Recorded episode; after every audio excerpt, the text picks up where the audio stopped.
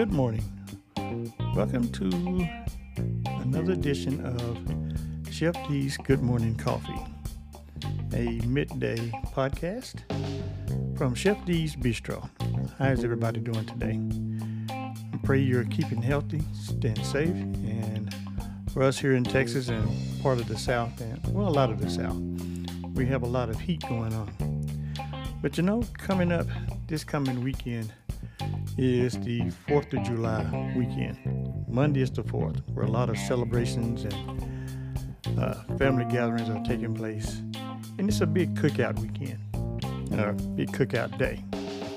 And in my old neighborhood, uh, a lot of families have family reunions gathered around this holiday. Uh, we actually have a parade in our in my old neighborhood. It's an annual Fourth of July parade that runs the entire length of the neighborhood, and it has car clubs, uh, horse uh, horse riding clubs, churches put their floats in, and it usually culminates. Well, uh, what's the word I'm looking for? It usually ends in the park down by by the lake in the by the lake in the neighborhood and there's lots of food and food trucks and stuff down there. And that's what I was going to talk about today is, you know, all the types of food that we cook on the 4th of July weekend.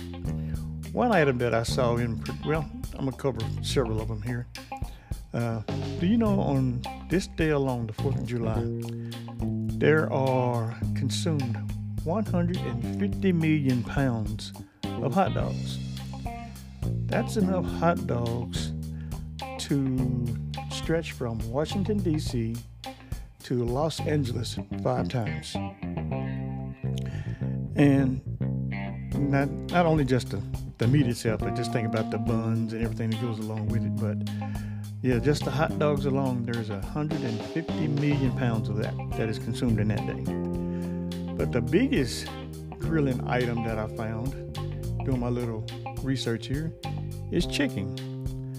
750 million pounds of chicken is grilled and cooked on the on the 4th of July day uh, on the 4th of July day alone. That's a lot of chicken.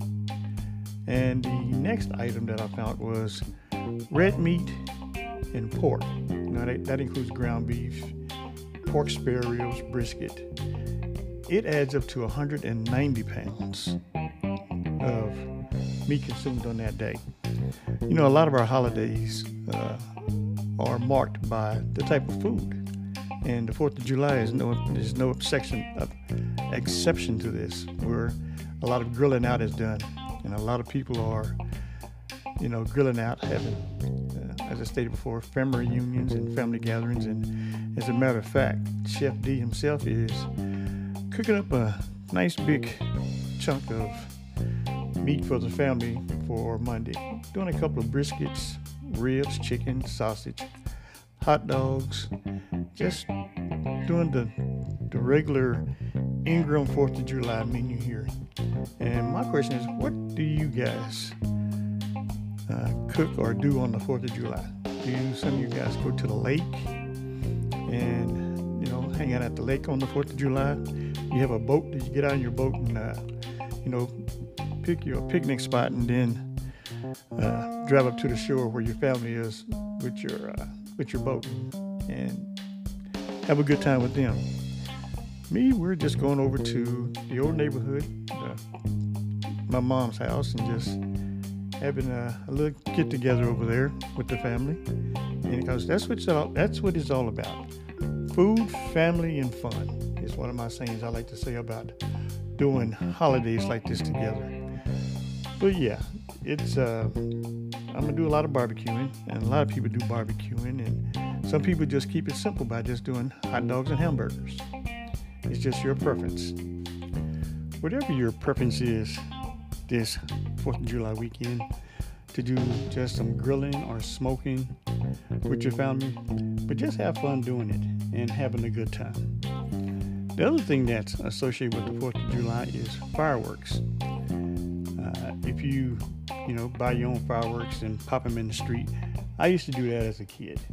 Haven't done that in a long time, but my favorite thing to do is go to the big fireworks show that they have uh, that the city puts on or whatever event that you're at where they have the big fireworks show. I love that. That is, uh, I'm a big kid at heart and I love to see those things explode high in the air.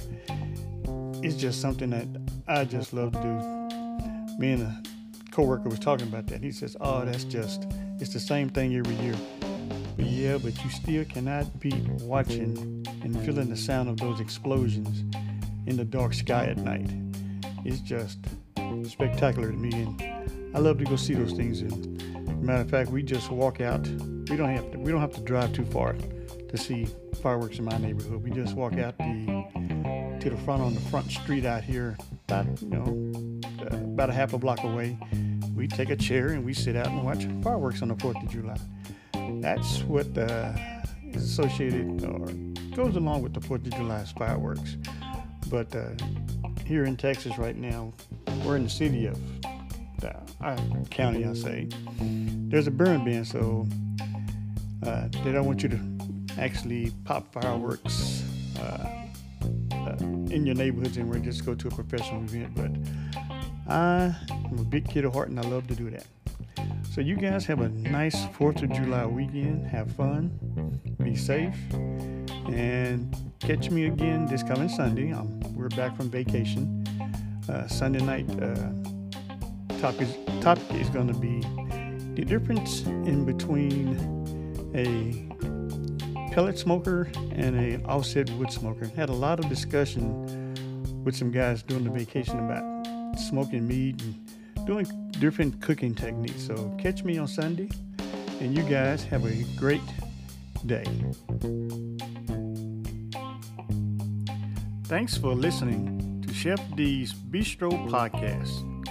You can find my podcast episodes on Spotify, Apple Podcast, Google Cast, and many more. Also, you can send me an email at chefdsbistro at outlook.com. Thanks for listening. See you on the next episode.